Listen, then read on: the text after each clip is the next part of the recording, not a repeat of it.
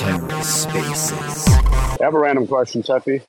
Yeah, Since sure. you're in the medicine field, uh, what's your opinions about the COVID vaccine nowadays with all the crap coming out about it? Um, simple story. So th- this is particularly my field, so I, I I probably know more than most people about this sort of thing. But uh, basically, alpha variant for COVID, and I've got a couple of patients right now with severe COVID. By the way, um, at the moment, there aren't very many of them, but if you you know, like they're they're around still. Uh, during alpha variant, the virus was quite brutal um, in the sense that like nobody had immunity to it, and it basically just destroyed anybody that didn't have specific like uh, native immunity to the thing, and particularly fat people, diabetics in particular, were the ones that got like the biggest hurt by it. Um, and of course, like um, younger patients had relatively like minor effect from it. So all the controversy about how all that shit was handled and everything, it's like mostly just nonsensical. Like remember, at any given moment, you don't actually know how bad something is. Um, you have like truly civilization ending level types of things all the way to things that are not as bad and um, it's really hard to know what you're dealing with up front so everyone's always going to be in a you know run around with their heads cut off trying to figure out the fuck to do um, i did have a lot of people die of covid um, and people that think it wasn't real i mean like just if you take like the four or so hospitals i deal with on a regular basis um, normally like you know if uh, you might have like in each of the hospitals might have like a few people with respiratory failure on a ventilator um, you know maybe four or five or something like that at, at most with acute respiratory distress syndrome. I had literally like entire floors every icu bed all filled with like mechanical ventilators running and you had people dying left and right all over the place meaning like if you took the average year of how many people that die with ards or acute respiratory distress syndrome you're probably talking about like a handful you know um, that that that pass away from something like this, particularly with flu season and strep pneumococcus staph season. This is like wintertime. You have more deaths, right? But during COVID, it was like just obscene. Like the number of deaths was just like the number of people with severe ARDS too that had very stiff lungs and just destroyed lung tissue was very high. Some people on the internet mistook this for, oh, doctors put everyone on the ventilator. That was the problem. No, that's not the problem. The virus is just much more brutal.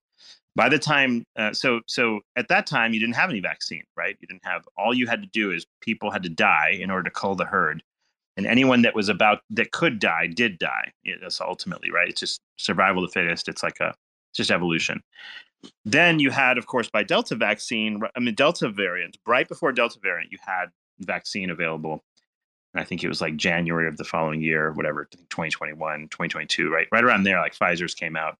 I probably got hit with like, I probably took one of the earliest available ones because people like me or people like are the ones you don't allow to die because like like like if someone like me dies like a lot of people are going to die because like i handle a lot of volume like hundreds of patients at a time during that time so therefore like you know the government sees to it that i stay alive somehow Yeah, we were the first. so yeah, so so I got popped with the first Pfizer vaccine. It was most, and it was also luckily turn, happened to be one of the more effective ones, as far as like um, having some immune effect, right? Um, all of the concerns about like vaccines concerns um, i at that time were largely overblown in the sense that your likelihood of uh, dying if you didn't get the vaccine um, were were substantially high enough that it was worth any risks of like side effects and things. So back then at Delta variant, what happened was, um, so so Alpha variant, remember, like th- there was no vaccine. By the time Delta came out, a bunch of people got vaccinated quickly, uh, particularly in our area. And one thing that was very very notable was uh, that the people almost like 90% of the people in the hospital at that time that actually got hospitalized to the level where they needed ICU care and they needed to be ventilated and such, like 90% of those were unvaccinated people. So this idea that somehow the vaccine didn't work is absurd. It very much worked. Like I could give you, I could walk you around a hospital and show you countless examples of people who were like didn't take it. And and the the numbers are really stark too. It wasn't like, um, oh, you need a special study to analyze this. You walk into any hospital and you're like, holy shit, like, you know, 90% of these people were not vaccinated. That's how they got in trouble. Now, that's not to say that everyone on the planet was at risk for dying. No, I mean, this thing killed like probably 0.3% or less of people. So it's not as if like if you didn't get the vaccine, you were certainly going to die. It's something, nothing like that. In fact, we never portrayed it as such. You have to decide, like, ultimately, what is going to be the the risk you're willing to take. Now, at the same time, like, you know, was it necessary to get teachers and whoever else vaccinated? Most teachers and stuff wanted the vaccine. By the way, they they like the only people the people you hear on the internet are just the randoms. Like 95% plus of most teachers were like, pop me with the vaccine. I'm with kids all the fucking time. They're bringing COVID to me all day long. I don't want to die of this shit. In fact, we were having problems where like I'd get principals calling me from schools and stuff, be like, "Wait, what do we do with these teachers?" And some of them are like, they don't want to die at the school; they, they don't want to come to work. And so, like, so there were definitely legitimately a lot of people that wanted it actually early, especially those at high risk or a lot of exposure or something like that, right? So, and of course, you had like, um, uh, so eh, what happened with Delta was at that point, I think it was quite effective after that, by the time Omicron variant, which is the next variant that came out, it was much milder. In fact, I contracted that variant and it didn't even feel as bad as like a common cold for me. Like I barely even noticed I was sick. Like I knew I was sick because like a couple of other people around me, I think my son and my my cousin, you know, we had traveled and um and my dad had leukemia and stuff at the time, so we had to travel back and forth from a cancer center specific to that. And probably in our travels or something, we contracted it. And it was Omicron variant was like super, super mild and the number of people I had in the hospital, because like, you know, I'm like the people I see, I have enough hospitals that I see that I'm a pretty good litmus test for how things are going. like, you know, it's just my personal anecdotal experience. Pretty, it's going to be pretty accurate because the sheer volume that I see. So, um, in in that, like in, in the Omicron variant, like very few people are getting actually hospitalized and such. So it's like then you can make the argument: wait a minute, is it is the reason because all the people that were going to die of COVID, a lot of them already did? That's one reason. Sure. Another reason is a significant portion of the population, been vac- population was vaccinated by then. And we know it, with the Delta story that it, the, that vaccinated population helped with some of the herd immunity, right? So maybe the Omicron wasn't that bad because I was vaccinated. Maybe it wasn't because it was just a milder variant. But remember, viruses at, over time, they become less virulent. Coronavirus is a common virus. Um, the the virus, you know, like you know, the fact that you know COVID is interesting or SARS is interesting is because it's a new variant, and so there it's more destructive. But the natural uh, resp- the, the natural progression of viruses to become less deadly and more easily spread. Viruses have no benefit from killing you. They they they survival of fittest states that they're they want to do the thing that makes it more likely to spread from the next person to the next person. Meaning, you form snot you sneeze on someone or whatever and you know you touch some doorknobs or whatever and it goes to the next person. It doesn't want to kill you it wants to spread as much as possible right? So each variant became less and less impressive which is great. Um, now you don't know for sure that will happen with these mutations but in this instance that's what happened. And by the time that like you know they had all this vaccine production ramped up and ready to go it was like wait a minute hold on.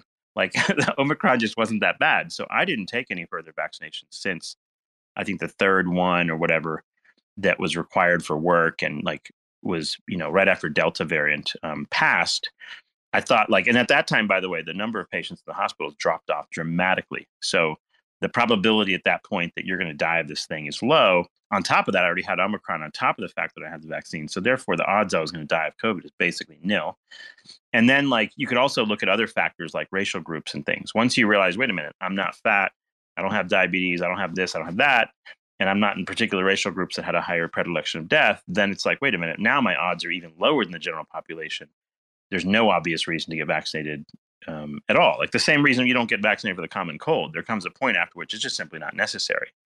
And so that's where I think COVID is now, by and large, not necessary. But at the same time, I do have patients that are stuck in the hospital for like six weeks with um, sort of varying levels of ARDS and high oxygen needs who are um, who I have right now. I have a couple of patients at the moment with this problem, um, and I don't. I didn't even ask if they were vaccinated or not. I didn't really worry about it too much. But the point is, like, um, so it wasn't a non-issue, and you could argue all sorts of things about how vaccines should be released and how much testing. The problem is, by the time if you if you wait for all the testing to get done, it's too late to actually produce them.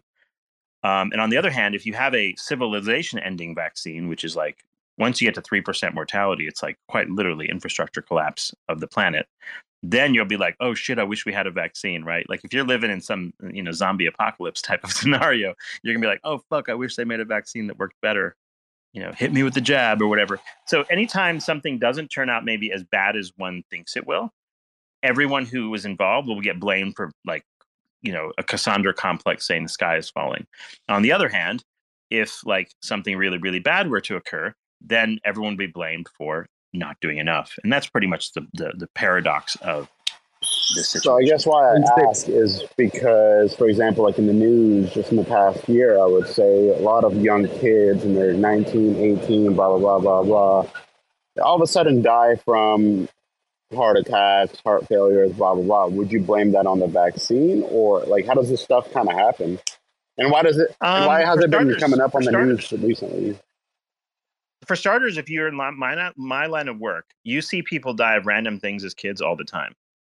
Um, this idea that like children don't die of random things is like patently not true. You have lots of different cardiomyopathies from things like Coxsackie virus and other things that will kill you just randomly, by the way, without having any risk factors for anything. The question you should be asking, or anybody should be asking, is is the rate of death dramatically higher than usual? And I would say if you just take anecdotally you know a series of hospitals i haven't seen anything weird in terms of the types of deaths that have been shown hold on. In fact you said people can yeah. die from coxsackie? Coxsackie virus. Oh okay. Coxsackie new york. But not coxsackie whoa whoa whoa whoa. Yeah. Yeah that's HIV. Um, no but like yeah. like i have a hypothetical question like which one is the you know for the more threatful for the humanity? Like one more the deadliest virus or one more powerful vaccine that will reduce the death rate of humanity which is more deadliest for the human no race? but first of all the vaccines were like uh, they were not very deadly at all by the way. The, the, twitter makes it sound like it's a fucking like you know gigantic thing. No like the number of people i saw that actually had a vaccine related side effect you could can't, you can't even count on one hand. It was so little that it was like largely like meaningless. Like WhyPump would probably tell the same thing. Like you're like, wait, what are all these people on the internet fucking talking about? Like everyone's dying of myocarditis or some bullshit. No, they're not. like it's just not even close. Like people are doing, you know, vast majority of people do just fine.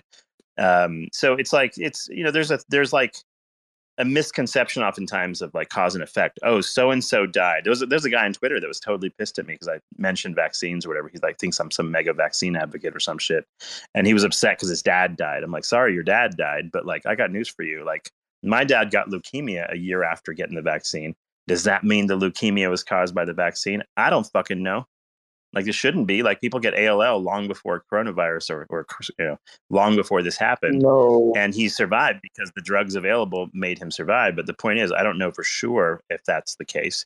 So years from now, what will happen is you will have like studies that are done that look at epidemiology of like increased death rate. But the problem is you won't be able to actually tell if let's say the world had an increased death rate for a few years, you won't be able to tell how much of that death rate was attributed to the virus itself causing myocarditis and other problems that leads to events versus vaccine related complications. There's no way to separate the two at the end of the day because like the you can't separate those populations effectively to study it really really well. But I can tell you just anecdotally in the in the course of like many hospitals the number of people that were actually admitted for some sort of like vaccine related myocarditis or something like this was basically like I can't even remember barely one or two, maybe. I, I don't even remember if those were actually. And what what basically nothing memorable. What if what yeah. if vaccine decreased the death rate? You know, in a population. Yeah. It, now I think for like I said before, I think for Delta it did. How much is it contributing to reducing the death rate now? I'm not so sure. I'm not so sure. Like, like is the vaccine really necessary at this point? Like, like flu vaccines or whatever. Uh, and they, by the way, I don't know where like they came up with this idea that it prevents spread. Like, you know how people they made it sound like, oh, if you take the vaccine, it's going to prevent. No, no, it doesn't. Like, there's no scenario where you can prevent spread of coronaviruses by taking a vaccine. So I'm not sure why that. So the the problem of messaging about the virus is a whole nother problem. Like CDC messaging and Trump messaging and various randoms messaging, Fauci, whoever. The problem is like th- they said a lot of stuff, like kind of off the cuff type of remarks and other shit that people took really, really seriously, like it was like the the you know gospel. And the problem was is like if I had a really strong criticism of the administration, it was that messaging was fucking terrible. Like if you had me talking about this shit to the country, it'd be very different than those those imbeciles just going on and on. Like because like there is a there's a rationality to all this. And if people understood the rationality and the, the relative risks and the nuances, they might have understood it better. But the other problem is like with messaging is the public has a very short attention span. And like let's say I have a conversation for an hour, right? Like doing a podcast or something like this. And I have a conversation for an hour. Um, you'll have something in that conversation you don't like. You know, like you'll you'll latch onto that and you'll just try to figure out how to attack me about it. And the problem is, is that like when it comes to things like health, life and death, vaccines, things that affect your whole family, things that affect the whole country or your family or your your your your group or whatever, it's very emotionally charged, and there's always someone that's going to be upset about something. So it becomes very political in the sense that like leftists are going to have a certain view about these things. People on the right are going to have a certain view about these things. People that are libertarian are going to have a different view about these things.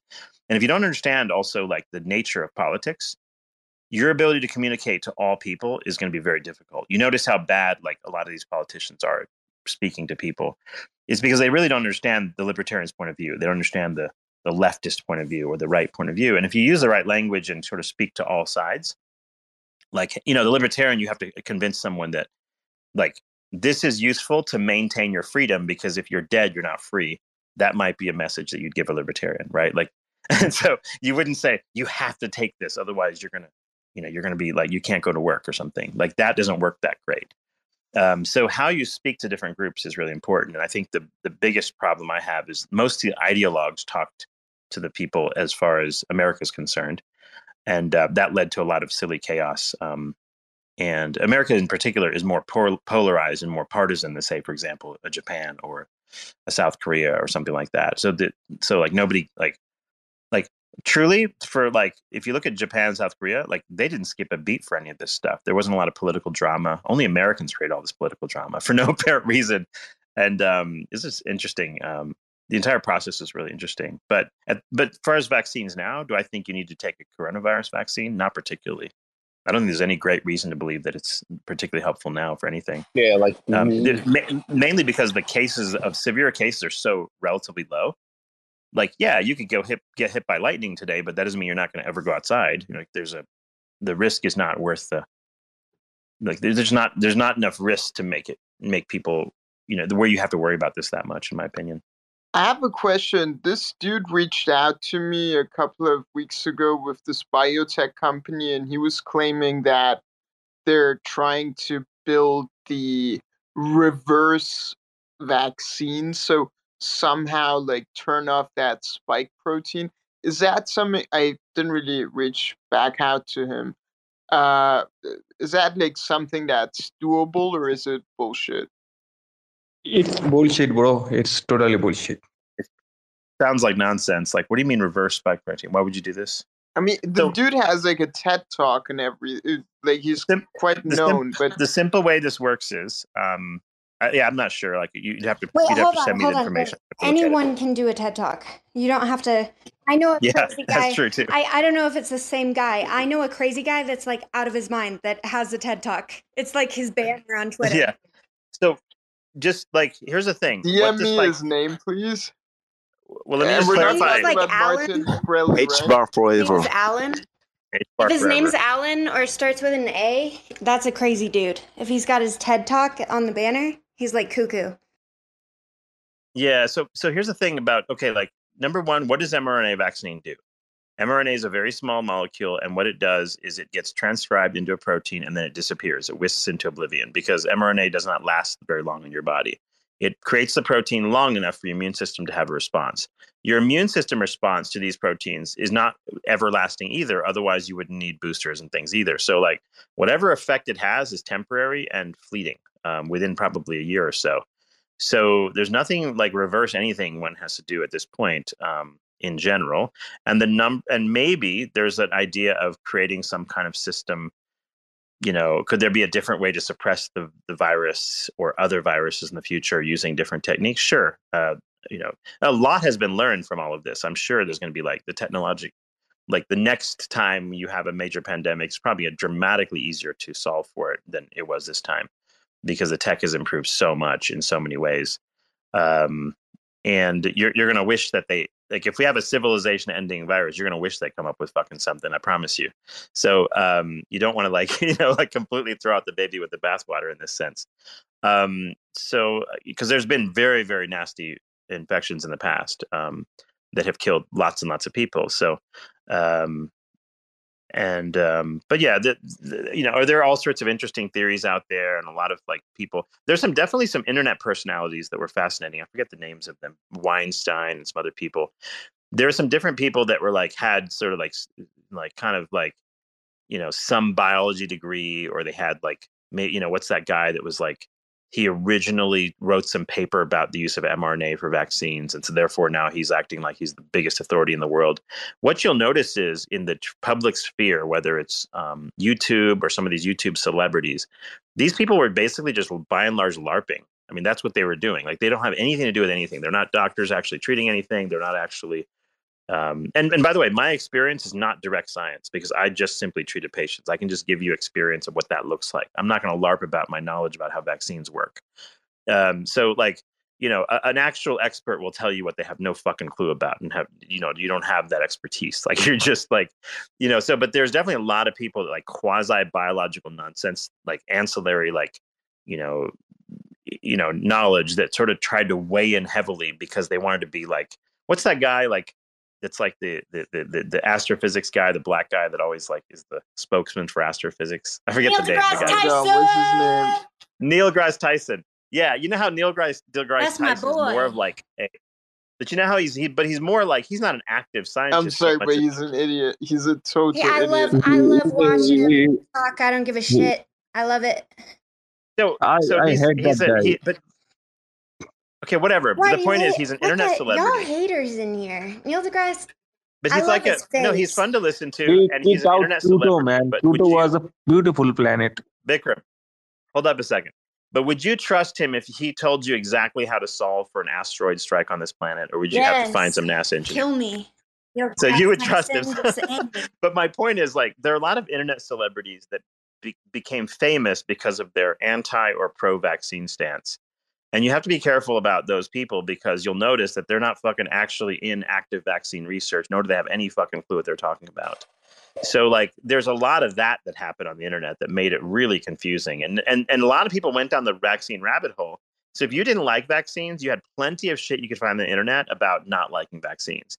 If you like them for some reason, you could find all sorts of shit on the internet that made it um, interesting. And then there was some psyop stuff going on too. There was a website called I forget the name of it, COVID nineteen something.com, and they would put up every single possible study of, of useless significance that was non-vaccine related that claimed that you could treat you know COVID with any number of you know remedies or whatever. It's just pure nonsense for the most part. But like there was literally like just extreme fanaticism about this sort of thing that I found extremely like not just laughable, but like extremely educative, educational about how human beings behave. I found the whole thing to be totally fascinating, looking at it from my perspective, looking outward. How long does a vaccine last in your body?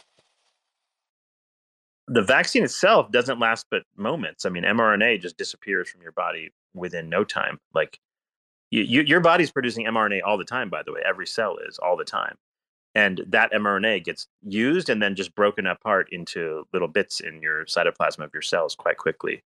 So the same is true of this. This is not like some permanent mRNA floating around in there. It's not like a immortalized mRNA or something like that. We're just producing some protein forever. Um, that's not what this does at all. In fact, if we had that technology, that would actually be useful for certain diseases. We don't have that tech. So your mRNA is is is something that breaks apart. It naturally does. And so, um, what you are you asking? Like, how long does the residual effect of like your immunity against, like your antibodies against spike protein last, or yeah, I, are you asking I, like how long does this protein sit around your body? I guess I'm just asking. Let's say I got the vaccine when I was three years ago. Is that vaccine still in my yeah. system, or is that is just my the vac- the vaccine is gone.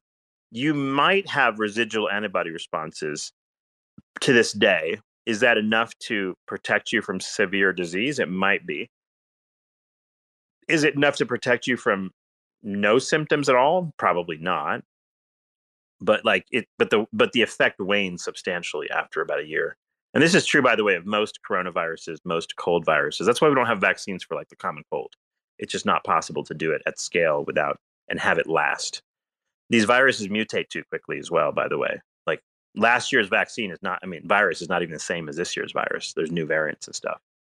So you can't vaccinate. Like for flu, like they look at flu is special. Flu, what happens is it tends to emerge out of birds and pigs um, and it, it migrates between the duck migrations and pigs and whatever else in china and china in particular they they keep ducks and pigs close by so if you have a flu epidemic every year blame the chinese to a large extent but like what happens is the virus recombines in animals and humans in china it the new variants show up and then what the the vaccine manufacturers do they go and they check what type of proteins they need to form antibodies to they find those proteins specifically in China and in Asia.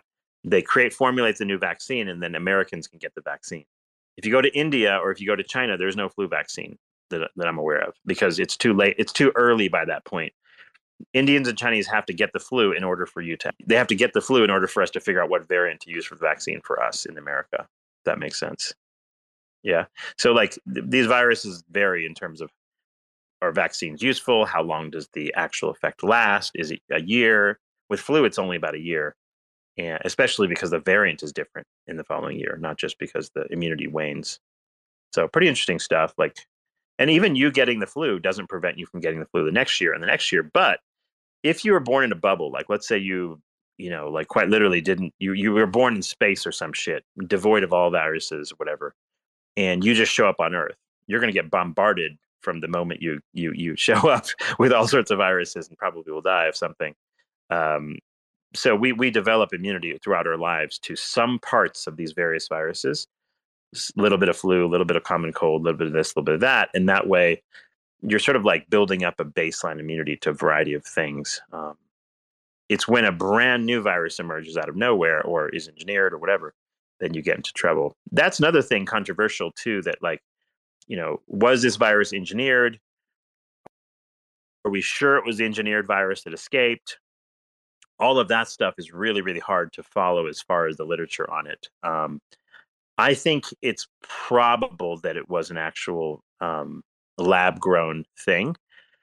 I mean, it's possible. I don't know about probable. It's possible, and I think it's quite possible that, um, like a researcher or something at the lab fucked around and found out and accidentally released this onto the world um, because that was just an inevitability so long as you do any kind of virus research that something like that would happen essentially so it's not it's certainly not out of the realm of possibilities and you certainly don't have to be a conspiracy theorist to think that's possible now on the other hand is that what actually happened i don't know on the other hand was it purposeful like did someone do this on purpose i don't think so because like if the chinese were to do it on purpose you would think they'd like well figure out how to vaccinate their own population or some shit first um, and their economy suffered severely because of this. So they shut down for like two years and fucked up their whole entire stock market. Exactly. And... So if it was intentional, they sure fucked that up, right? so it was like human beings aren't very good at doing intentional shit at that scale, by the way. So, and I think even the Chinese would understand this. Like it's very difficult to sort of do some kind of bioterror event of that scale and not fuck that up royally or have consequences that are far reaching that you can't fully predict. So governments usually want outcomes they can predict. They don't want to fucking like, you know, like, oh, we think America is going to print a lot of money if we do this. You know, like these kinds of like conspiracies that it's all some central agent. Um, there's no human I've met so far that has enough far reaching understanding about the future that they can come up with a plan to do all this shit and like do it on purpose. I can understand like if some sociopath or some shit did something crazy that, but not as a conspiracy. Like they have a grand plan. I could understand. I could. I could understand that there could be a human out there that wants to fuck up a lot of people because they're fucking nuts. I think that's plausible. I've met enough sociopaths to know that that can happen. But at the same time, like you know, is that what happened here? I I don't know. I doubt it. So I don't. I don't think I'm assigning a malignant um, motive to China or anybody else for having something like that be released or whatever it is. So yeah, it's interesting. Um, yeah. What do you think of like you know the theory that things like this are coordinated events to basically achieve some overarching economic goals slash I don't think demographic so. goals? I don't think so. It's just too it's just too sloppy of a a thing to try to attempt to make any kind of definitive. Like, how could you be sure your goals are reached? I mean, it doesn't make any sense. Like, well, if you if you have like a lot of aging populations in different countries and you don't have enough kids to, you know, have to you know you don't have enough people who work to pay the pension for those kids and at this you basically have too many old people and not enough young people. Bullish on hedera yeah thank you thank you h bar uh, hodler.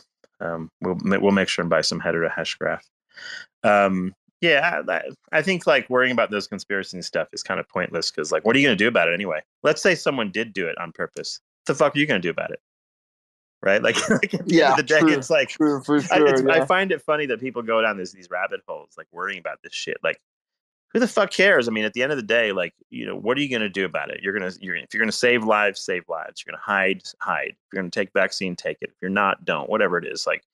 But at the end of the day, it's like you think you're gonna solve like, you know, like whatever six billion people on this planet are doing. Like on any given day, how many things do you think there's eight billion, whatever. Yeah, yeah, eh, the eight billion people laying around on this planet. How many of those are you in control of? None, like almost none. So the reality is like there could be any number of disasters that happen that are human mediated that you're not going to prevent. And for that matter, on top of that, you're not going to be able to prove either. Like, let's say you could prevent them. Um, what are you going to do about it? Like, you're going to go and like scream at the top of your lungs somewhere? Like, it's just nonsense. Like, you're like you're you're like this is not a, a, way to become useful in life is to worry about this sort of shit. It's just like, uh, and you know, even people like NSA and CIA, like, you know, like you could create any number of possible um, concerns. Like if you go look at the NSA's list of the, you know, 10 top 10 things that could destroy the United States or whatever, or you look at like, you know, the CIA's biggest hotspots in the world in terms of things they're worried about. I mean, how many times have this NSA and CIA fucked all that up, regardless of having good intentions? I mean, probably more like there's probably more fuck ups than there are successes, more than likely. You just don't hear about them, right? So, like, do you want them to not try to prevent certain wars or certain dictators or whatever? America, in particular, used to be like this, by the way. Um, before, when the Monroe Doctrine was a thing, and before Pearl Harbor and whatnot, like uh, the U.S. used to be very standoff. They didn't sort of play around in world affairs and whatever. But after World War II, they're like, "Fuck that," because basically, uh, you can blame Hitler for the world you have now. In that, like, because being a country and just wanting to be fucking left alone, people are going to bother you anyway. Guess what? Well, you woke us fucking up, and you got you know like a bunch of people had to fucking die, and that's how that played out. Um, so if countries leave each other fuck alone, you wouldn't have to have uh, people like the United States or whoever running submarines all over the world blowing shit up. But the reality is, if you look at the world today, I'm pretty optimistic. The number of people on this planet right now that are have a belly with food in it, and you know who have like a better quality of life than they, we did like hundred years ago. The number of people that are dying of straight up starvation today compared to 150 years ago is night and day. So we've made a lot of progress on this planet in terms of just like human longevity, you know, human poverty, and all sorts of other things. I And don't know. The people on Gaza are, are pretty much suffering. So well, but the thing is, like, but if you say if you count up the people in Gaza and Israel, you maybe count up the people in the World Trade Centers, you count up the people in whatever, like pick your conflict, whatever, Afghanistan, Iraq. The number of people dying in war in the last uh, since World War II is way, way, way lower than it used to be um, during the the Great Wars and whatnot. Um, by the way, most of those were not the U.S.'s or anybody else's. Like, that well, certainly wasn't the U.S., North America, South America's fault for those wars. By the way, like that shit was like wholesale, you know, created by Europe. And if you look at how many Muslims have killed each other for stupid shit, that was not caused by um, Americans or whoever the fuck else either. I mean, if you look at centuries, thousands of years, people in India killed each other. Like more people killed Indians, and certainly than the British killed any. That's for fuck sure. Um, it was just basically dog eat dog in places like China, Mongolia, India. Like people just killed each other all the time for fucking you know whatever else reasons. So the number of people dying in war generally today is much much lower. Now it's projected on the media, so it's like, oh my god, the Gazans have died and whatever. Now you know I don't want the Gazans to die. I don't want Israelis to die. Don't don't don't take this well, the wrong as, way. As a just for me from experience as a Palestinian, I am a Palestinian, and from what I've seen and from what I've been in there and the suffering we've been through for the past decades or centuries, you want to say, nobody has really stood with us, and we've been suffering for X amount of years until recently social media and everything portrayed the truth for the Palestinians. So everything was kind of hidden for the Palestinians. We've been suffering for X amount of years. Yeah, and at some level, I blame both the Israelis and the Palestinians because I think both your both the religions are flawed in so many ways. So like the problem is if I say that I'm going to be the bad guy no matter what I no, say. I mean you could blame it on religion at the end of the day. I'm a Palestinian Christian, which is very rare, uh-huh. but at the, right. at the, at the end of the day, you could blame the extremists on the left side and the right side, and that's what I mean, caused. Like in America, for example, I've when I grew up, I had a uh, a best friend that was Israeli. I had a best friend that like a very good like best friends like my little circle. Think about the Stranger Kids group, you know that that TV show, but like that's the kind of, kind of nerds we were. But I had a kid that was Israeli. We had one was Iraqi. Uh, we had one that was like, I mean, like truly, like you know, it was a smorgasbord of different kids, and nobody gave a fuck what each other's religions were or whatever. We were largely secular in our day to day actions or activities. Um, nobody killed each other, and so if you take the exact same group of people in America, they're by and large not killing each other. They're not doing anything. But when it comes to land and politics and power, um, both groups come come up with great reasons to kill each other. Like for example, like Hamas leadership has been a clusterfuck no matter how you look at it. Like if you're a member of the Palestinians and you're like, okay, the Hamas leadership fucked this up big time, in the sense that like uh, over the many many years, like it's quite possible that you could have had just as much prosperity there as you did in Israel uh, uh, for sure it's, it was feasible but instead r- religious ideology drove the ship instead of say for example creating uh i don't know technologies or something like that like you know like you could have done there could have been something else. So every civilization i'm not saying like um, that's the only thing to blame and you know i'm sure israel's did plenty bad things i mean these are not like saints or any shit like that like, like clearly like these are there's bad people on on every side without doubt and there's always is by the way like you know, like you think everyone that we killed in Germany with the Nazis were all bad? There are plenty of good German people that were stuck under the Hitler's regime that had to die in that process, unfortunately.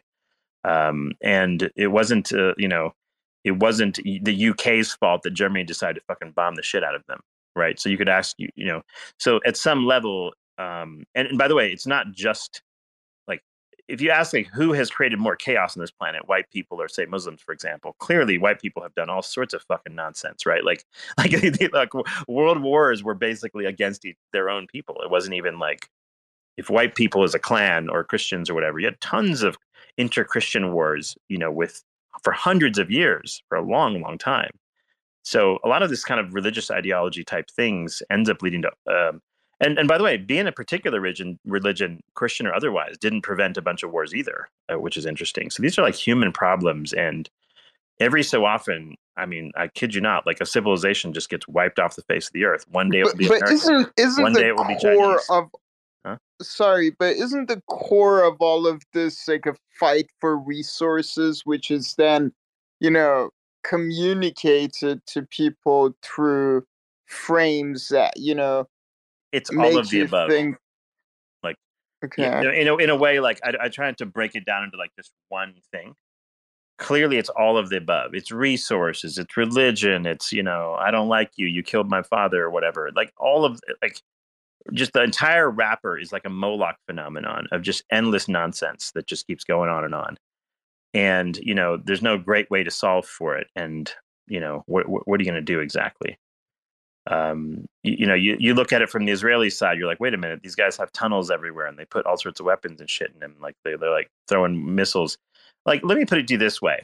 If you were to come to my town, I don't care who the fuck you are, you start lobbing missiles into my neighborhood, I can tell you your civilization is going to be exterminated. But you can't you can't really look at it like that. Though. Yeah, you really got to go if back. You want to look at Israelis as sociopathic. If you if you uh, could have any idea how vindictive I would be, if you start lobbing weapons at my children, I will slay your, your nation that's to the ground. But you're really looking at it not from the deep picture, though. You're looking at it from the Gazans being in prison for X amount of years. You're looking at the more recent picture. I mean, Israel was never really oh, yeah. a nation until they absolutely destroyed all of the Palestinians and put them in this prison. And I mean, you're really looking at yeah, it at the. I get it Like it's all bad. Like, I, don't, okay, yeah. I'm not saying anything. I want to say it's too complicated for the average person to really understand it. Yeah, I, I, again, I don't. This but, could but my all point be is, solved. like, you can understand the people who want vengeance too, both on the Palestinian and the Israeli side. What, like, you, you get the why the wars don't go away that easily. Is yeah, but it's you know because cooler heads. You know, what does it take for cooler heads to prevail? Like, you don't have a common religion, so it's very hard for that to be the, the, the final purveyor you have like arguments about religious lands, which doesn't solve anything because the people on the religious right on both sides are going to want to want specific land. Um, and the whole thing is just a mess. Basically, there's no good way to solve for it. I mean, from an outsider's perspective, Morty, you could you could argue that like from an outsider's perspective, both groups are idiots. And you know, it's like you could ask someone in random place around the world, they're like, I don't know, like if they kill themselves, who cares? That's how people are going to think about it. So it's like this assumption that the world is just going to care about everybody else is Excuse. like. And here's the thing: like when America cared about going and helping Europe with uh with World War II, think about it this way: like um, how much, like look how much flack you, the U.S. still gets for participating in various Middle Eastern wars and whatever. I had Iraqi friends, and um, and they wanted America to go into Iraq for that matter. Like you know, so there's always like two sides to this, and you get a lot of flack no matter what you do. Like if you don't help the Israelis, you get one set of problems. If you don't help the Palestinians, Palestinians, you get another set of problems. Um, there's no right answer to this shit. This could have like, all been solved. It's. I mean, yeah. You know, I hope all the best for both groups and all that, but it's like eh, eh, those of us who are looking at it from the outside, who who don't have skin in that game, um, and are not stuck in those situations. Like, there's no way for us to sort of like, um, I don't know, put ourselves in those shoes in a sense, right? Like, like, what would you tell the world? Like, if you had, if you could tell the whole world one thing to solve this crisis, what would it be? It's hard. Like, nobody even knows what to say. Two-state solution is pretty simple. But there's people on. There's people yeah, who don't want that too. I, I, agree, but I'm. You're asking me. You're like, there's oh, plenty of Palestinians yeah. that don't want that too. And there's a lot of extreme Israelis that don't want that either. So both sides, you could say, are. Yeah. And don't forget, there's a lot of people in Iran that don't want. And and once again, when you look at the Palestinians, why why don't yeah. they want that two state solution? Because originally it was their homeland. So you could kind of look at it like, oh yeah, I understand your point of view. But when you look at the Israelis' point of view, it was never your homeland to even get to choose a two state solution. Fuck you guys. You know what I mean? Another factor. Another factor is this. Like I, so I had a friend that was in the the, the Egyptian army, um, and I trained him as a physician um, he had he had moved to the United States, but he was Egyptian army before um, for quite some time. Um, real nice guy, and he I, I, asked him this. So when this entire conflict came out that began, I was actually um, at a conference, a medical conference in um, like Hawaii uh, recently, and I happened to meet him there, and I trained him. He's like, "Oh, hey, how's it going?" Like, you know, you know, when when people I train, it's like you know like he's like meeting his mentor kind of thing. We have we went out for dinner and sat down, and I was it. This conversation came up because well, that was the conversation of that that last summer, right? So I asked him like, what what do you guys think? Like as an Egyptian ex army guy, what do you think is the deal here? Like why don't you take like refugees from Palestine or whatever into Egypt and whatnot? And he said the reason was because like a lot of the people who are Muslim Brotherhood in Egypt were actually the same people that were people that were also infiltrating and messing with Palestine also. So the problem was this is not a homogenous group of people, the so-called Palestinians. You have a lot of different people roaming around these areas, stirring, stirring up all sorts of nonsense for different ideologic reasons. And while there's innocent Palestinians, there's also all sorts of randoms in there that want to just stir up shit. And he said the because the way the Muslim Brotherhood essentially sowed um, chaos in Egypt the Egyptians don't want to have anything to fucking do with those people coming back into Egypt because they're they can destabilize their government. They can actually create situations where they they will try to topple and create terrorism events against those people as well, and that's happened, right? So this is what happened, and, and that that was his take, by the way, not mine. I don't I don't really know if it's true or not. I just I that's will, his opinion. I will tell you how my so for example, my grandparents, my dad, they were originally within Jerusalem. They had to flee into a city called Ramallah, which is in Palestine. So we, my people, or sorry, my dad, my grandpa, were not originally from this city. We're originally from within Jerusalem. So the reason why people in, in, Gaza, why they don't, sorry, why the Egyptians don't take the Palestinians into, into Egypt is because once they take them into Egypt, Israel will never allow them to go back into their home. They are going to expel them from that land. Israel is going to build their own blah, blah, blah, blah, blah, and those people will never ever see their homes ever again. And that's exactly what the history did to my dad, my grandparents. They told them, oh, you'll come back eventually. Nope, they kicked them out. They stole all their land. They stole all the golds in the homes. They stole blah, blah, blah, blah. And for example, my parents, my grandparents were never ever able to go back to their original home. Does that make sense? Yeah, I, I get it. And, you know, like I don't know. It's the, the, yeah, once again, it's very ends. it's very complicated as the average Joe yeah. to really understand it. I mean, but here's the here's the thing: if I had to choose for my family, if I had to choose whether or not I get to keep my house and the land I lived on, or maybe even my ancestral land in different places in the world, um, would I choose to keep that or keep the life of my family?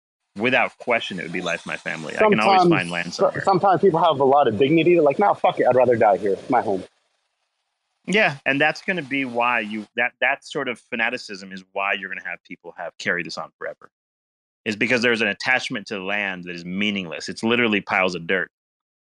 And actually, um, there's a lot. Actually, the Palestinian land underneath and all that is filled with gold, and it's worth a lot of money, which is why. Who knows? But the point the point is, there's gold, there's oil, and all sorts of things in front of all sorts of underground, whatever. The point is, that's not the thing. It's like uh, there's no basis for um, any kind of compromise if either the two civilizations can't come together, the cultures can't come together, the religions can't come together, or something. Um, and eventually it becomes like a, a, drama scenario. I mean, like my wife's state in India is a good example here. Like we're talking about a group that's by and large all Indians, by and large the same language, by and large the same food. Like uh, quite literally, they're not even fighting about necessarily religion and her state split in two for no other reason except for the upper half wanted certain economic and whatever goals and the politicians decided to break the two states apart because it benefited them individually um, in terms of the voting bloc and i don't know whatever else. And it turned out like you know so unity is actually quite difficult. Um, most of the countries in the world um, in the last um, most of the last hundred years outside of like west and east germany uh, most states and countries have split apart, not grown together. If you've noticed this, um, it's it's really really difficult to build together something.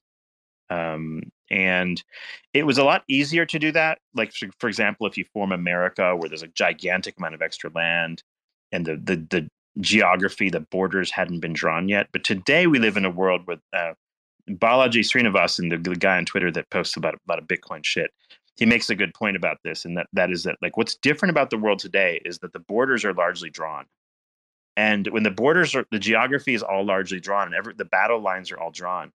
There's very little room for anyone to sort of run away to. Like where where are you going to run to exactly if you're Palestinians or if you're whatever? Even if you couldn't get into Egypt, where else could you go that someone's going to want you specifically? Um, why should I be able to leave my home though? That's the problem. Is why should I have to yeah, go somewhere just, to be? But that's safe? just life. There's no civilization on this planet that's had that their particular land forever, like outside of maybe Africans. So that's just life. Good luck. Like if the present, like number one, everyone you and everyone you have ever known will be dead one day. Remember this. It like once you realize the existential is like part of this is that you. It doesn't matter what the fuck you do. You can kill each other till the cows come home this planet just won't be around forever. Who really gives a fuck? You won't be around forever. Your children and their children won't be around forever. The reality is like you, you have this idea is like a more egotistical sort of like thinking about our our homelands and whatever else. I have like, do you know how many people are spilling into America today in terms of just crossing the border illegally? Um, yeah, I've seen. You that. know, it's a gigantic number of people and the, the reality is like um, you know i know family members like my wife's family members who tried to come from india and stuff like this for like the longest time for 20 years couldn't get a fucking visa. Now you can just walk across and then and now you can just show up in the hospital and like get free care and then like an actual citizen now is going to be like waiting in the waiting room while you're you know giving free care to randoms. You don't think people are going to be pissed eventually and then people are going to die? Of course it's going to happen. Like so on the other hand it's like well you know what are you going to do? Exactly. You're going to kill them at the border? You're going to shoot them? You're going to like you're going to like lock them up? I don't know. I'm not sure. But like the, the policy has become a complete mess. There's more people involved with those border crossings than all of Palestine in any given year. Like the entire population of Palestine is just roaming free across the border of the United States, and yet here, yeah, here we are. So when Egypt is not letting Palestinians come in, um, you know, yet America's letting millions of people randomly in just out of the blue. You can understand how the American public looks at all this and go, "Wait a minute, what the fuck's going on here?" Right? Like, like what what is actually going on? like so if eh, yeah I mean, who cares if uh, uh, israel doesn't let palestinians back in or whatever it should be a, a, individual's right if in theory to run to egypt if they wanted to or not a right but you know like it'd be nice to be able to run away to egypt if you didn't have a house and your fucking house is blown to bits and there's an egyptian willing to take you but that's not the case either the egyptians kind of are just as much to blame for locking everyone into that space as the the the Israelis are. And that's just from my perspective, by the way. I'm not saying that it's right or wrong or whatever. Just looking as an outsider, this is kind of what I see. I'm like, what the fuck's going on here? That's why I asked my Egyptian friend, why why don't you let Palestinians in if they want to come in? And he's like, well, because like, well, this, this is the reason why. Yeah, I mean the issue is the security part of it, right? So they're basically afraid of Hamas entering Egypt, I would say. Um, but then again, you would argue that yeah, if, if Hamas really wanted to go to Egypt, would they not find a different way if they already have so many tunnels? And I mean, those tunnels yeah. are definitely also going into also Egypt. remember this so, a yeah. simple component of geopolitics is this so 99% of people in most countries and i'm just using that random number let's say it's 95% are probably absolutely innocent people that have really couldn't care less one way or the other. I don't care if it's Israelis, Gazans. I don't care if it's like Egyptians, whoever, right? Like most people just want to live their fucking lives. They don't want to be bothered by any of this shit. That's the truth. Like if you if you go to any person's house in any place in the world, my father-in-law lived in Iran for uh, quite a few years. In fact, my sister-in-law was born there. Um, he he he had moved there for doing some um, surgical work and stuff, and was you know whatever. This is before the Shah was deposed and the Ayatollah came into play. That was an interesting kind of time. Anyway, the the the the if you go to and he used to describe how like Iranians are extremely nice people, like the Persians and whatnot. Uh, like you know, if you if you're just roam around Iran, you're gonna have a lot of nice friends there, very hospitable people very courteous and um, will invite you into their home and feed you and whatever else. Like the, you know, oh, where are you from? Oh, okay, like they're very nice folks. Um, it's not what the media portrays all these people to be. So most people in most places are nice. That I think that's my um, like default. What you have to realize though is that it only takes a few da- few bad apples, a Hitler here, an Ayatollah there, to fuck up the entire country's prospects for the next century or whatever. And this is just a fact of life. And if it just so happens that you know your country, whichever one it is, America, whether it's you know Argentina, who, whoever, you happen to get an apple that just basically drives the you know bad apple that drives your country in some bad direction. Guess what?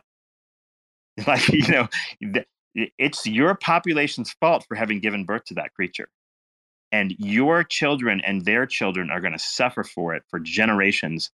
And it's not you can predict it, it's just unlucky it's just unlucky, guys. Like I don't know how else to look at this. Like, you know, does the, do the Mongolians, you know, did they realize that Genghis Khan was going to, you know, dominate everybody? Did like, you know, who knows? Like, there's always somebody that gets lots of power for some reason, and they cause a lot of havoc.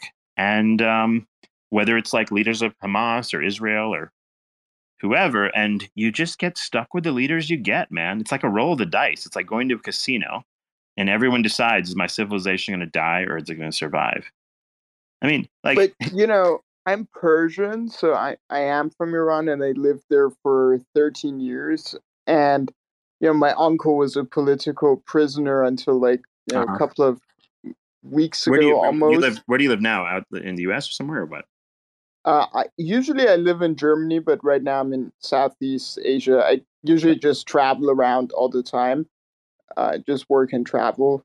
Um, yeah, maybe. yeah. But um, basically, you know, my perspective on the reason why these people are put in place is a little bit different. I mean, if you look at the two axes that we have right now, where you have, you know, the China Russia axis and then Iran, and then Iran having that significant control in the region. So they basically control Iraq pretty much, they control Syria. They could, I mean, not fully control, but they have a huge influence, right? Uh, they have Lebanon. So, you know, if you look at it, it's like you have these in in Iran specifically with the Shah, you had the like a U.S. installed government that was then basically repelled um, by the people, and it was done through like a movement that started within like the lowest um, income grade of society that was exploited exactly. by the well part of it was um, because the know, shah tended to be anti um, like he used to be against sort of militant islamic types. So he used to have to like exert violence against them um, yeah. fairly regularly. Exactly. and this was this was the reason why the, the when you basically like co-opted the general public and said oh this guy is a dictator whatever it's america set him up. My father-in-law until the day he died quite literally would be was upset with jimmy carter and what an imbecile he was for like allowing the shah to fall and um, basically subjugating iran and whatnot and even the people like and, and depending on which side of you know the the the, the you know which side you're on you either like the fact that the ayatollah is there or you hate the fact that he's there a lot of people that left iran um, like some of the docs, doctors i've trained that were irani were like and persian particularly really really despise what's happened to Iran and the Ayatollah taking over. And they actually long for the days of when the Shah was there because, like, at least you didn't have this like Islamist nation type of behavior. Because um, a lot of people in Iran are like, why in the fuck don't we just like have like a normal civilization where we can just like because Iran's actually got quite a bit of talent. Like you could basically be, um, you know, you could really be essentially competing with European countries and maybe even exceed some of them in a sense, like good resources and all of those.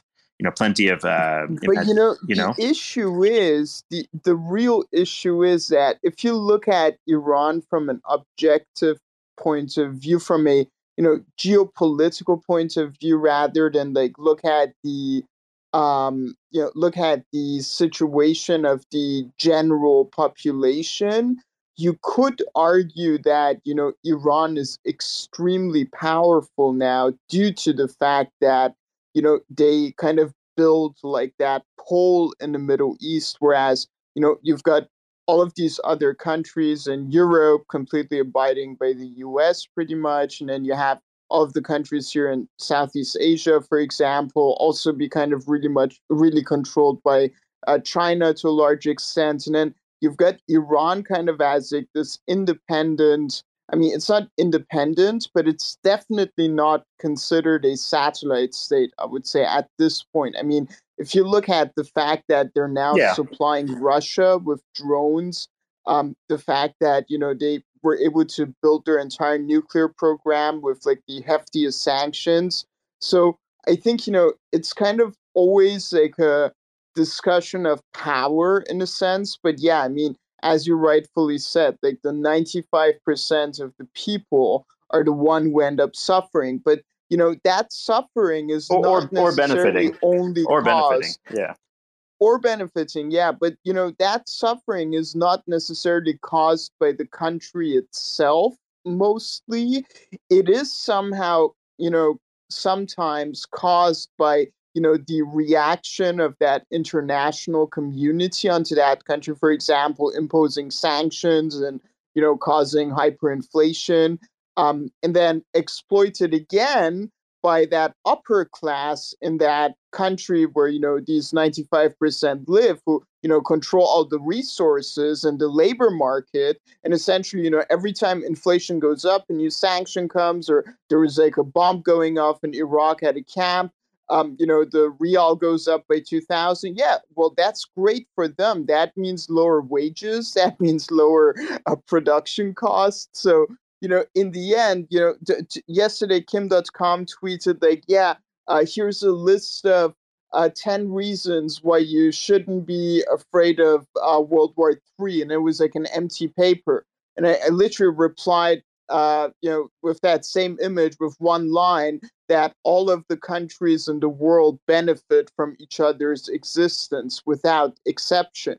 So, you know, when Iran is put into, uh, onto sanctions, that is great for some, the highest levels in Iran, um, and it's great for you know those competing nations who are able to fill in the uh, gap in the market. So you know that that's why when I say when we're, when we're discussing the pandemic, when I say yeah, do you think there might be like a demographic reason behind it?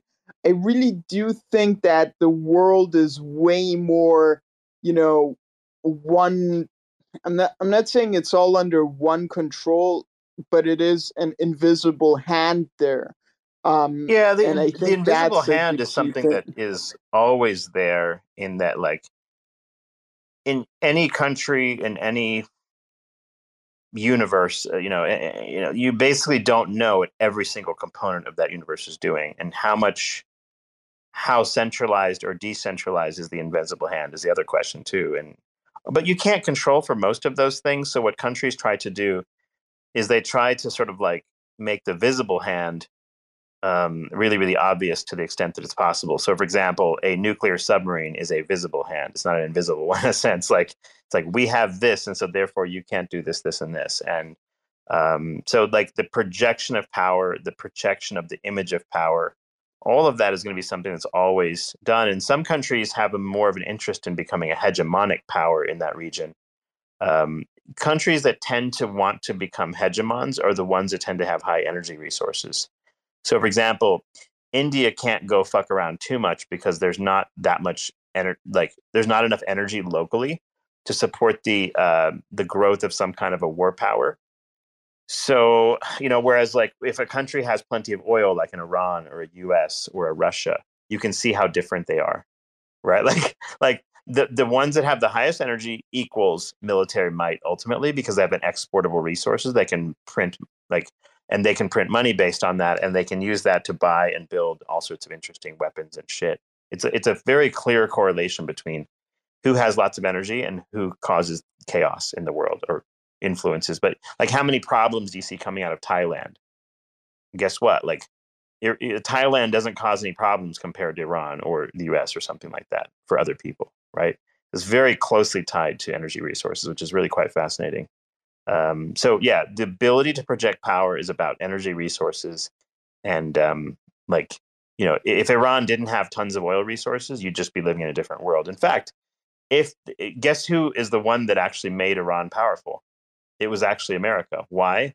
Because in Pennsylvania, uh, not only was oil discovered, but the refining of it was discovered, which changed the entire world. The Petroagro and oil revolution happened as a result of that. In fact, the Middle East would probably have like I don't know, probably like one tenth um, or so like the population that it has now if it wasn't for the petro agro revolution. Guess who created that? That was almost entirely caused by the West. Most of those technologies came out of the West that caused that, whether it's energy or otherwise. So it's like funny to me. It's like if everyone looks at each other's contributions, people look at the contribution of Iranians or the contribution of Americans or the contribution of Canadians or whoever, right? And say, hey, look, we have this world we have now because of all these neat contributions. And people were very good at like patting each other in the back and saying, yeah, thank you for your math contributions. It helped us cure cancer or some shit. Then we'd live in a good world. Instead, what we have is like energy leads to power centralization, which then leads to sort of like hegemonic battles over who should rule what and whatever else. Um, but if you look at the world as it exists today, I mean, like you wouldn't even be having Middle East wars if we hadn't discovered oil right? Like, who the fuck would go to the Middle East to play around over there if you didn't have the? It's like, all about you know, money. So it's not just money; it's just it's about energy. Money is not a meaningless concept. Energy is what matters. Um, energy is like the end result. It's why we have the human, um, like it's why we have the world we live in today. Really, it's energy. Um, money but plays I, a role, I but think it's slowly shifting from only energy also towards like food and water to be honest i mean when i look at the yeah. ukraine war i i don't see and i mean yeah of course there's that energy component from like russia to europe but like when we're strictly talking about yeah, Ukraine, resource I mean war. they're like one of the biggest grain producers in the world as Sure. well, right?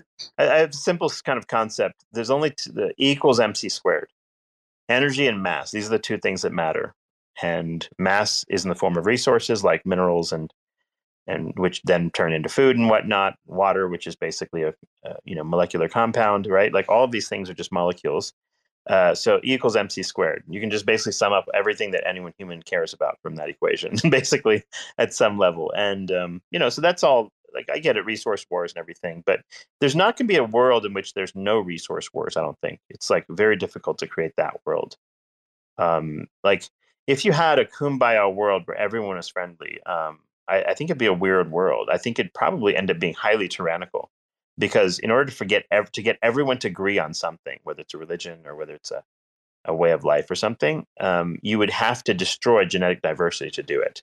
You'd have to do eugenics in order to create that world where everyone thinks the same, um, and where we're all like robots that you know all exactly like each other's comments and you know whatever. like you know what I mean? Like it'd be a weird world where everyone was friendly. Um, I think that would be. Um, it's certainly not the universe that we know, and I don't think it's possible. By the way, it's not. You, you can't actually do this because any attempt to eugenically centralize like human genetics will probably lead to our extinction anyway, right? Because diverse genetic diversity is necessary for our survival. Everybody knows this. It's like simple, simple genetics. So it's like you're not like. So I, I think like mm, either ideologic or which is if it comes in the form of religious or political or genetic lack of diversity, both will lead, lead to our extinction either way. Um, and I think like it's just what it is. But yeah, interesting guys. Like yeah, I mean I don't know like um, it- so do you think like um, you know? eh, but to me it's like I don't know. the- It the thing is it's like the the U.S. in particular is not particularly that interested in going and invading Iran. In fact, if it wanted to keep Germany, it could have.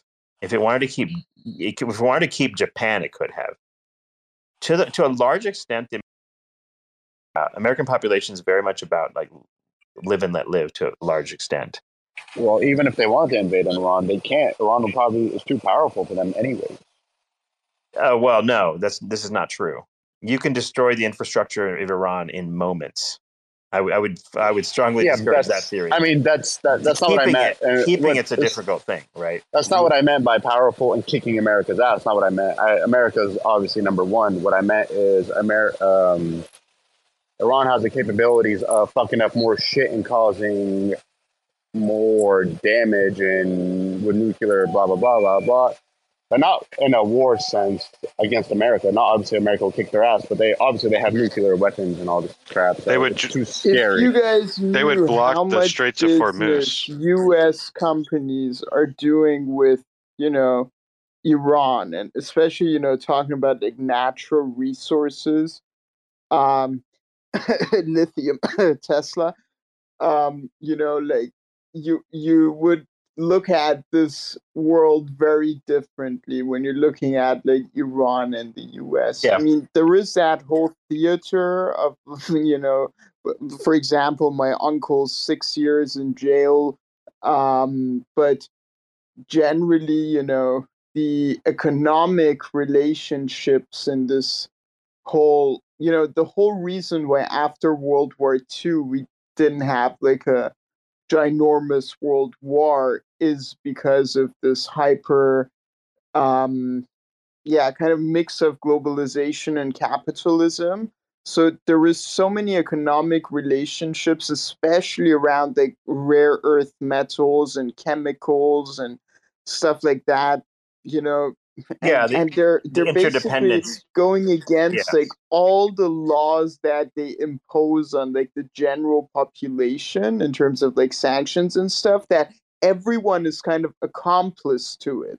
So there is no way that they can you know you know uh yeah it's it's kind of like a crime where everyone is involved so no one is telling on Right. each other. So yeah i don't think the us would ever invade iran. Yeah it's there's, there's no good reason to do this like it's just not like what would you achieve exactly? And you know, and like how would you fill that power vacuum? And like what, what would you you know so the thing is like ultimately, if it, the Iran people eventually want a different regime, they would just have to figure it out for themselves. Ultimately, and um, the the trouble is like with modern weapons and such, it's very difficult to get rid of authoritarian regimes and stuff that you don't like. So, for example, North Korea would be a perfect example of that. The average North Korean has really no choice. They're basically like, if, if they like Kim Jong Un, they don't like him, whatever. Uh, well, they and incidentally they love him because they're they're they're like brainwashed to love him from the beginning, right? But like, uh, but if yeah, the, these kind of unfree worlds is something that even Iranian people should probably be worried about. Because here's the thing: maybe the Ayatollah is a nice guy. Maybe he maybe he's uh you know good for the Iranian people. But guess what? The next guy might not be. And now you gave all the power to a you're gonna give all the power to a person that subjugates people even further. Um, yeah, the, when you have the potential for subjugation, um, by the way, and when you have a subjugated population, it dramatically decreases innovation as well. That's just part of it because nobody else wants to do business with you. No one wants to come put a business in Iran or whatever. But like, would Iran have way, way more benefits if lots of companies wanted to come and put their um, branches in Iran? Sure. Like, so there, there is definitely a decision that was made by the the, the Iranian leadership that decided, hey, we're going to cut off from such and such, um, you know, and like we're not going to get get the benefits of economic activity between these different countries, and that's just well. Once again, America doesn't really allow competition. For example, China's pretty fucking competitive, and they don't want any of their companies in America. So uh, America kind of likes to shut off competition from, you know, um, being it also depends on the type of regime too. Like that's the thing. Like, um, you know, like eh, it, are these folks that are acting in good faith? Like, for example, if you take like Germans that show up in America, are most Germans like you know are, are Germans the leading hackers against you know American systems? Not exactly, right? Like this is more North Korea and China if like that was not the case then yeah there, there might be a reason to believe that like okay they're benign like take for example how much hacking of american system is happening by indians tons of indians live in america in fact it's the highest per capita earning group in the country is indians it's not even white people or whoever and how much like drama is there between india and the united states relatively little in the grand scheme of things not only that, but do you worry that like, uh oh, Indians are owning too much land in America? Not really. They own 90% of the hotels right now as we speak. So the thing is, like, it depends on your ideology. The probability that like mm, the average Indian's going to come and like blow up America is relatively low.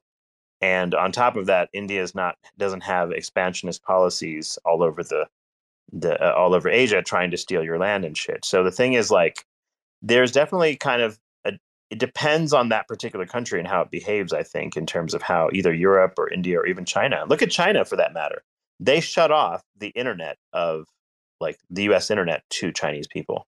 Why would they do this? Right? Like, why would they do this?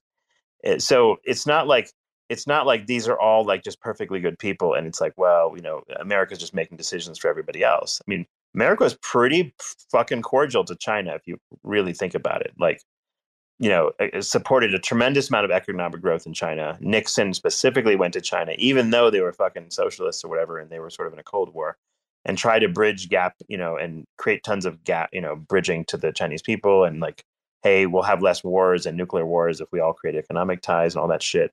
I think like a lot of people were pretty cordial, and like, why in the world does does China attempt to be sort of like so authoritarian? I don't know they they have their their reasons, I suppose, but I don't know. So like con- Confucian. I think it's a little bit cultural as yeah, well. I mean, Confucian you're Chinese taking like an individualist culture, and then you have like a very collectivist culture, Absolutely.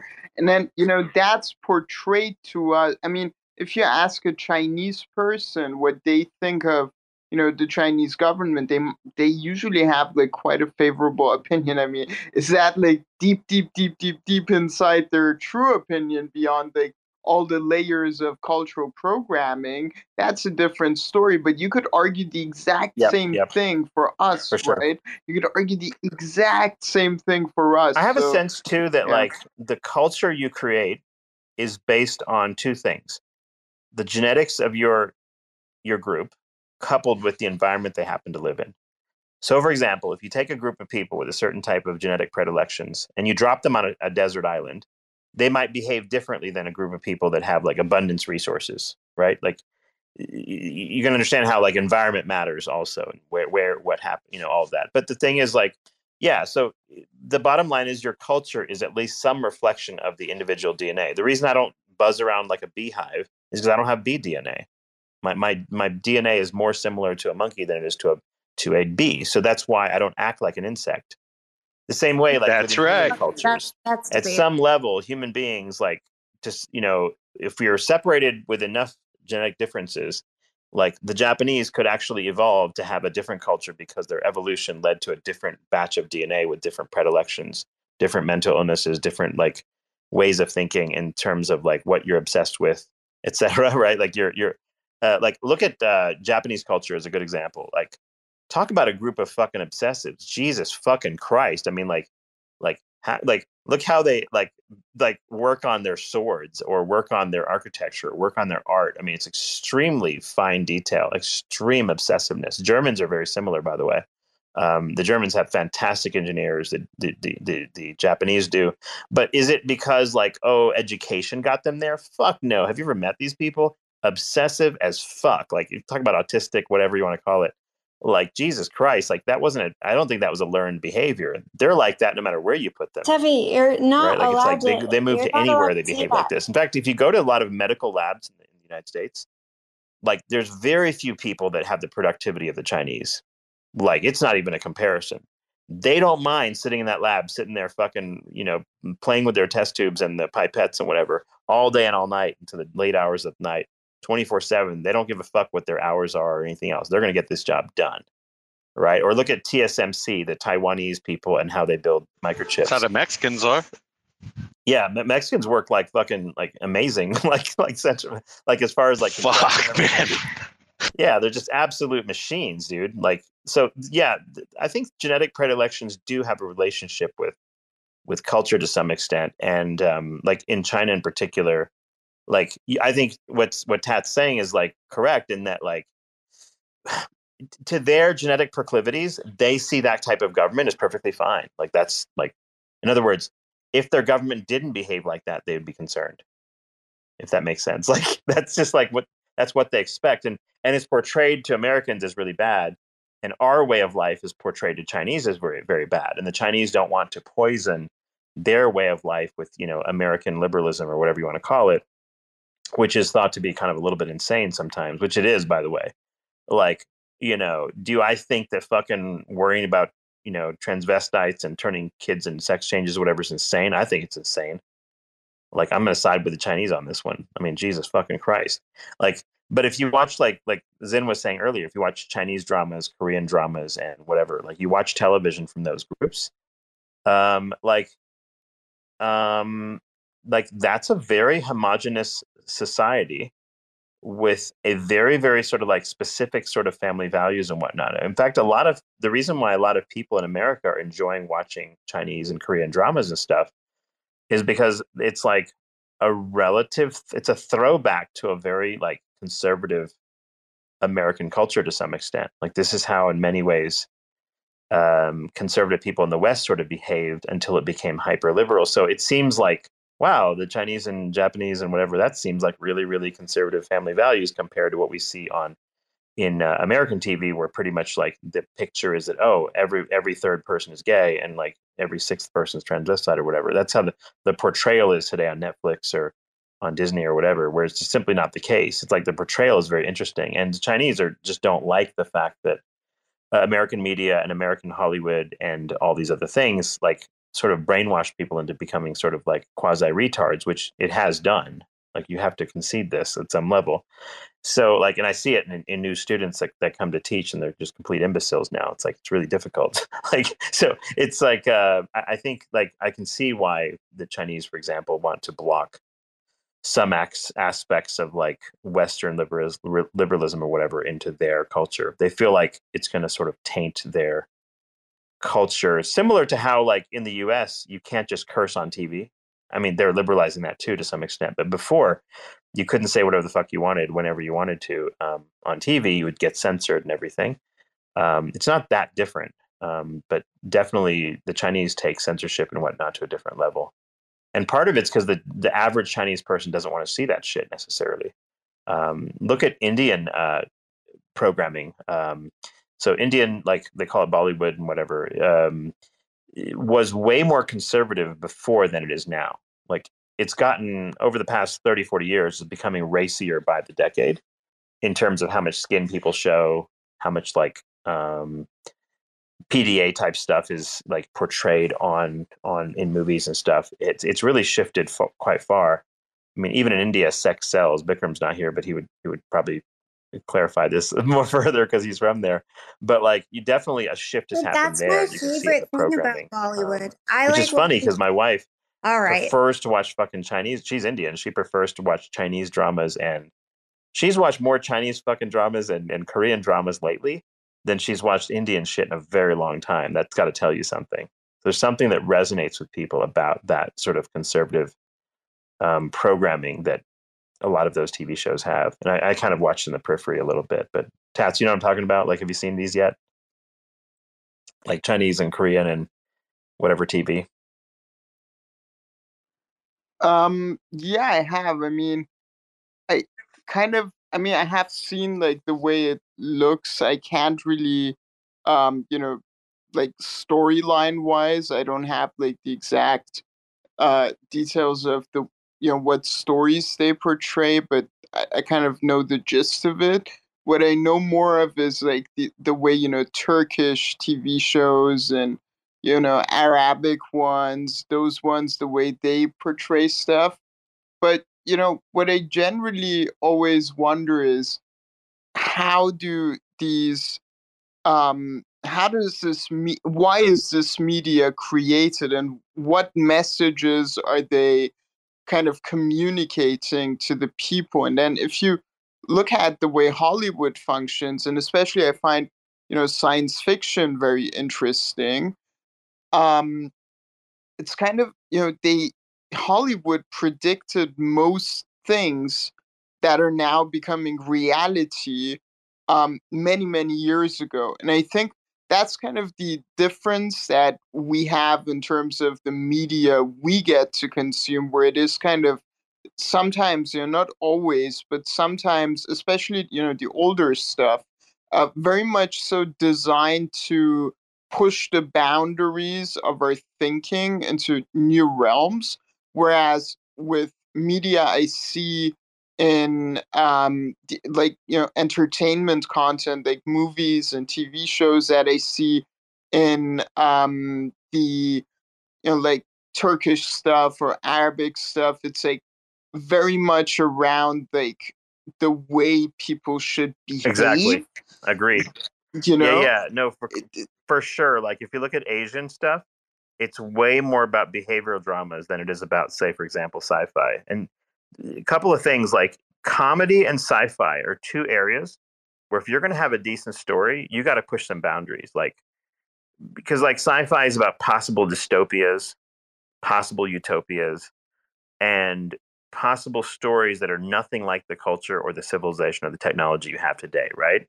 So by definition, it has to be sort of anti-establishment. Comedy is the same way. Anything that's funny is by definition like a rebellion at some level. It's like you know, you're about you, you know, something that shouldn't be funny, like you know, about sex or about race or something, is funny.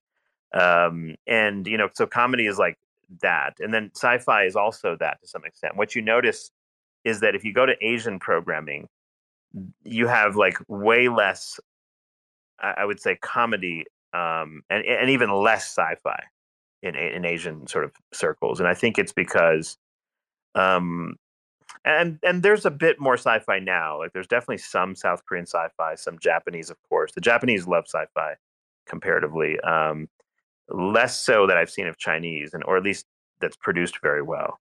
Because sci-fi is about alternative futures, alternative governments, alternative ways of sort of like how life completely changes.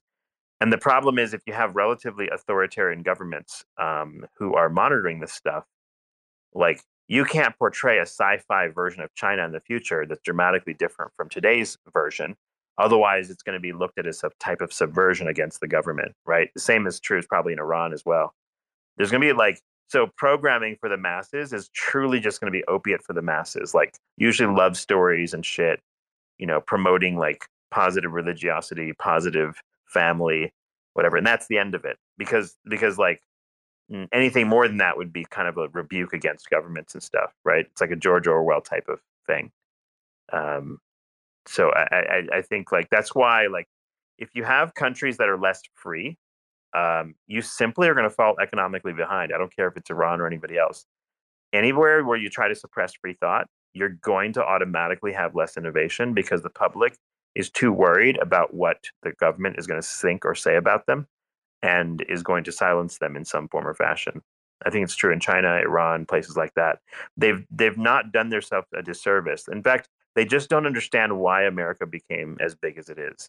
The reason why America is big as it is is, of course, some mixture of like a couple of oceans, great land, plenty of resources, and lots of people.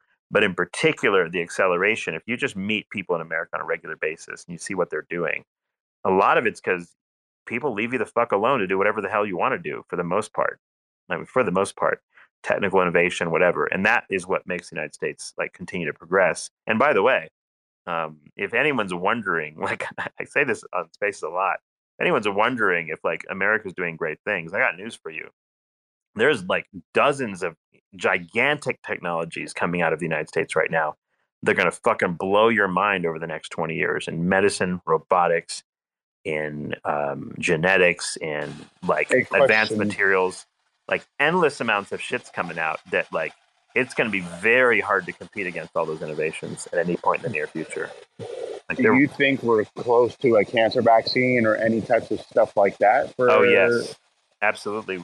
Things like that are happening as we speak. Yes. I mean, not cancer vaccines. I mean, cures for cancer. I should say. Yes, yes. In fact, I told the story of my father's leukemia that was was basically cured with an immunologic agent that wasn't around ten years ago. So yes, all of that is happening as we speak. Cystic fibrosis, dramatic um, change in outcomes there. Um, it's not just cancers. There's lots of different things. Adenocarcinomas, traumatic increase in lifespan with those. Um, and and so every mechanism you can imagine that is that can be biologically manipulated is being looked at to treat lots of stuff. So yeah, we're seeing dramatic amounts of innovation, which by the way is going to ha- end up helping people all over the planet because once you invent these things, it helps everybody. Um, like, do you see as a doctor an uptick in cancer? People coming in like uh, having more cancer nowadays, less cancer? Is it more in young people? Is it has it been the same? Um, when it comes to cancer, um, like I don't have like there's some demographic things that happen in America. One is the number of people dying of heart attacks uh, and the number of hospital admissions for that have gone down because of a mixture of medications and and stents and all sorts of different things. So one part of this is hard to sort of see as an individual doctor because the number of cancers um, are going to go up because you survive to get them. You follow what I'm saying here? Like, if you don't die of this, this, this, this, and this, yes. cancer kills everybody eventually. If you live long enough, you're fucked. That's how life is. Um, so once you get to a certain age, it's like hip fractures, falls, dementias, cancers become very, very robust if people live long enough. Now, is there a big uptick in cancers? It wouldn't shock me if there was, because like the number of fucking chemicals we put into the environment and like what do we not eat that doesn't come in plastic or some shit? Probably. Like it would like it wouldn't shock me at all if we had more cancers. On the in the aggregate though, we don't normally work like the biggest thing afflicting human beings is not cancers generally it's public health. So if you're in Africa and you're dying of, you know, food poisoning, water poisoning, or you like whatever bacterial illnesses, diarrheas, malaria, like the modern world has made people live a lot longer and live toward at least their most productive lives. Does that mean some people are going to get cancers because of various chemicals and asbestos and whatever? Sure, it's going to happen. But if you take the overall aggregate, would I rather live in the world we live now or the world of 200 years ago? Clearly now um, like I've seen some random Twitter comments about, oh, there's an uptick of cancers and you know, oh, there's like this increased number of them. I'm not so sure about that exactly. We do have a lot of interesting new testing now. we have stool testing for cancers. We have like, uh, so we have a lot more detection techniques for bacteria and things like that, PCR studies. And so definitely things have changed over the last 10 years in terms of detection capabilities. So is it possible that we're detecting all sorts of cancers in people? We're doing screening lung studies. Whoa, you just gave me a huge business idea. A toilet where you take a shit and it automatically tells you, analyzes. Tells you, right? Yeah. so, um, but yeah, like there's there's all sorts of techniques. So that when you ask like the question, are we just simply detecting more cancers, or are there actually more cancers? I'm not sure about the answer to that one, because a lot of people historically have just simply dropped dead. Like, like we see people die all the time. I work in the ICU, and so you see people that have all sorts of random things all the time.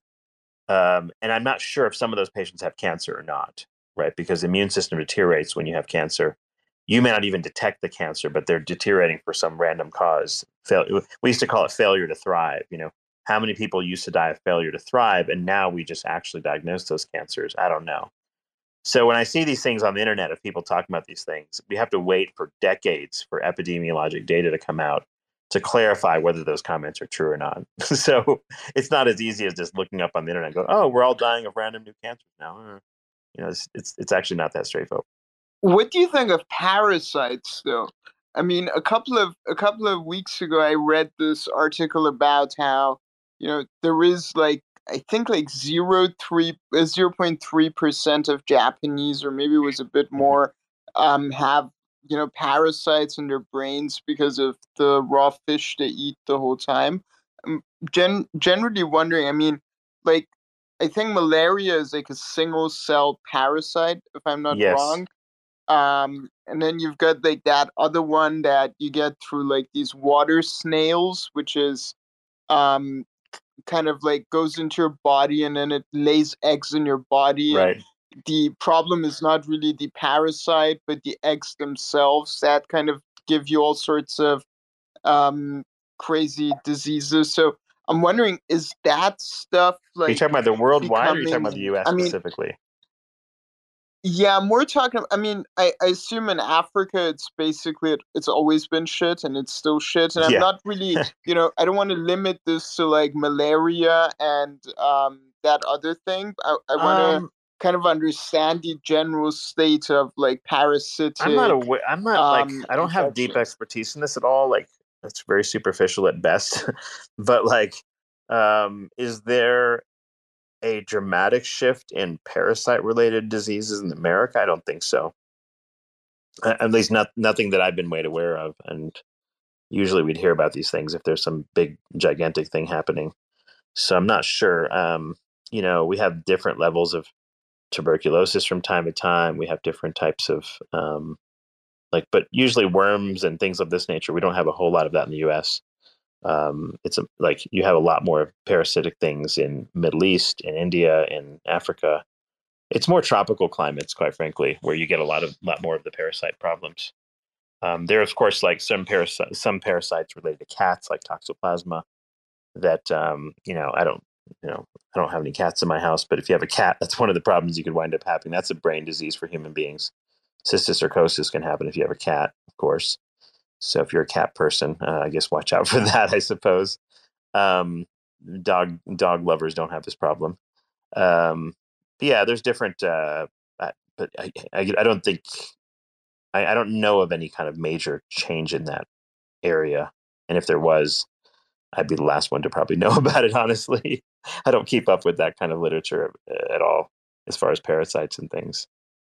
These are more like people at the CDC. What, what do you like specialize in, by the way? Like you said during COVID, is it like are you like focused on lungs or what is your key focus? Uh, yeah, it's it's pulmonary and critical care, so it's a mixture of lungs and intensive care things.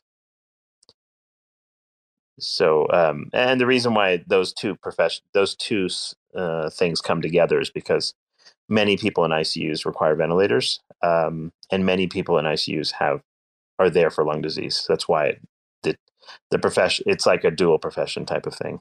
There are people that do just critical care, just pulmonary, but most people do both that, that are in that particular field. Yeah, Morty, you were saying something. I'm sorry, I don't mean to kill the professional talk, but Ethereum is at three thousand. Ah, there you go. That's why everything's sort of pumping. like yeah, like links up to like 1860 again, Zephyr 22, Kujira 4. Yeah, all, all these things are sort of sort of climbing again. I, I, I figured this would happen because like we had a pullback um, in a lot of different things. Um, like maybe at 10 15% and so long as btc stays flat altcoins are start to will start to run usually so um and it's because like people look at the roi they say hey look uh, if btc goes from 50k to like 69k i'm not getting rich off of that but if 50, btc does go from 50k to 50 you know 69k my chain link's going to go to 50 bucks right like that so they see a 3x there where they only see like a 20% gain in bitcoin or whatever so this is why this is why the alts start to run at this point. At this stage in the cycle, um, like BTC, the right time to buy that was at the very very bottom, um, and now the the alts have a better ROI essentially. Um, in fact, the alts have had an ROI better even since the Bitcoin bottom, quite frankly. But you you had the time to like buy Bitcoin at the bottom and cycle out of it after two x, and then jump into alts. That was kind of the play. That's what I did anyway. But. Yeah, so right now I'm looking at Ethereum to stabilize. I want BTC to stabilize and just have alt pump.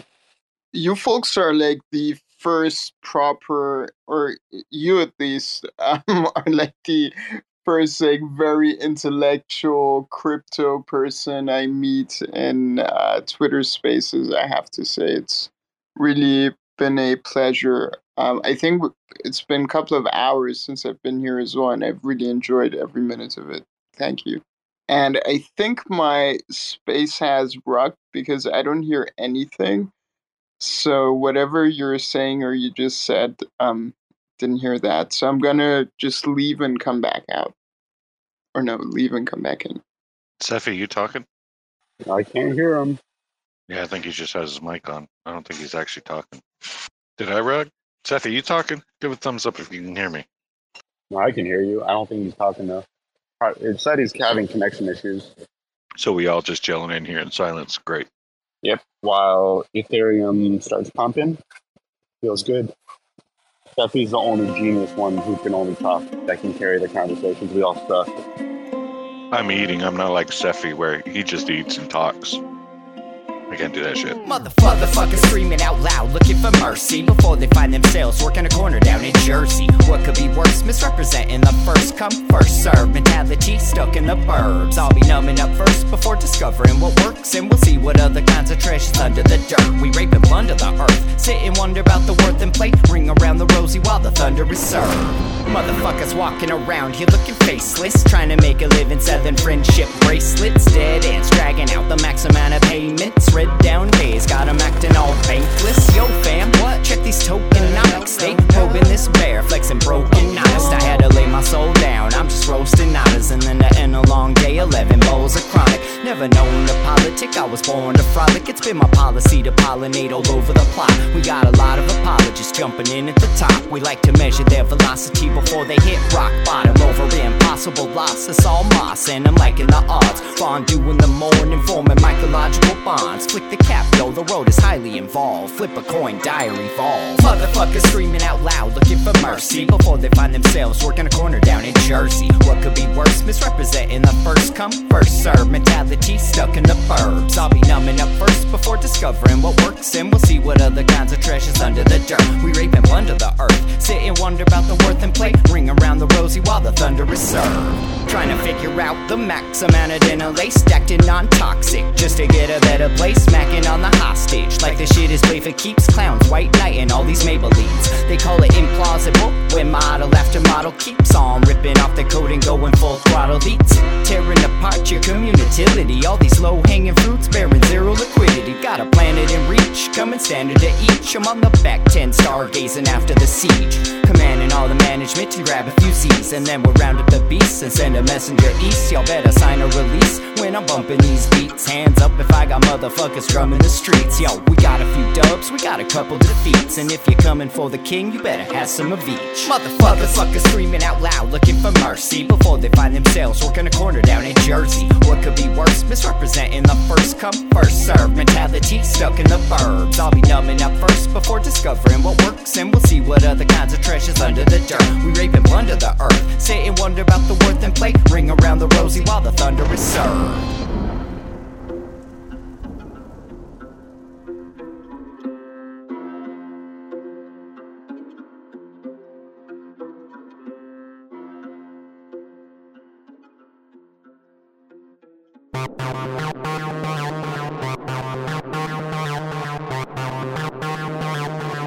TerraSpaces.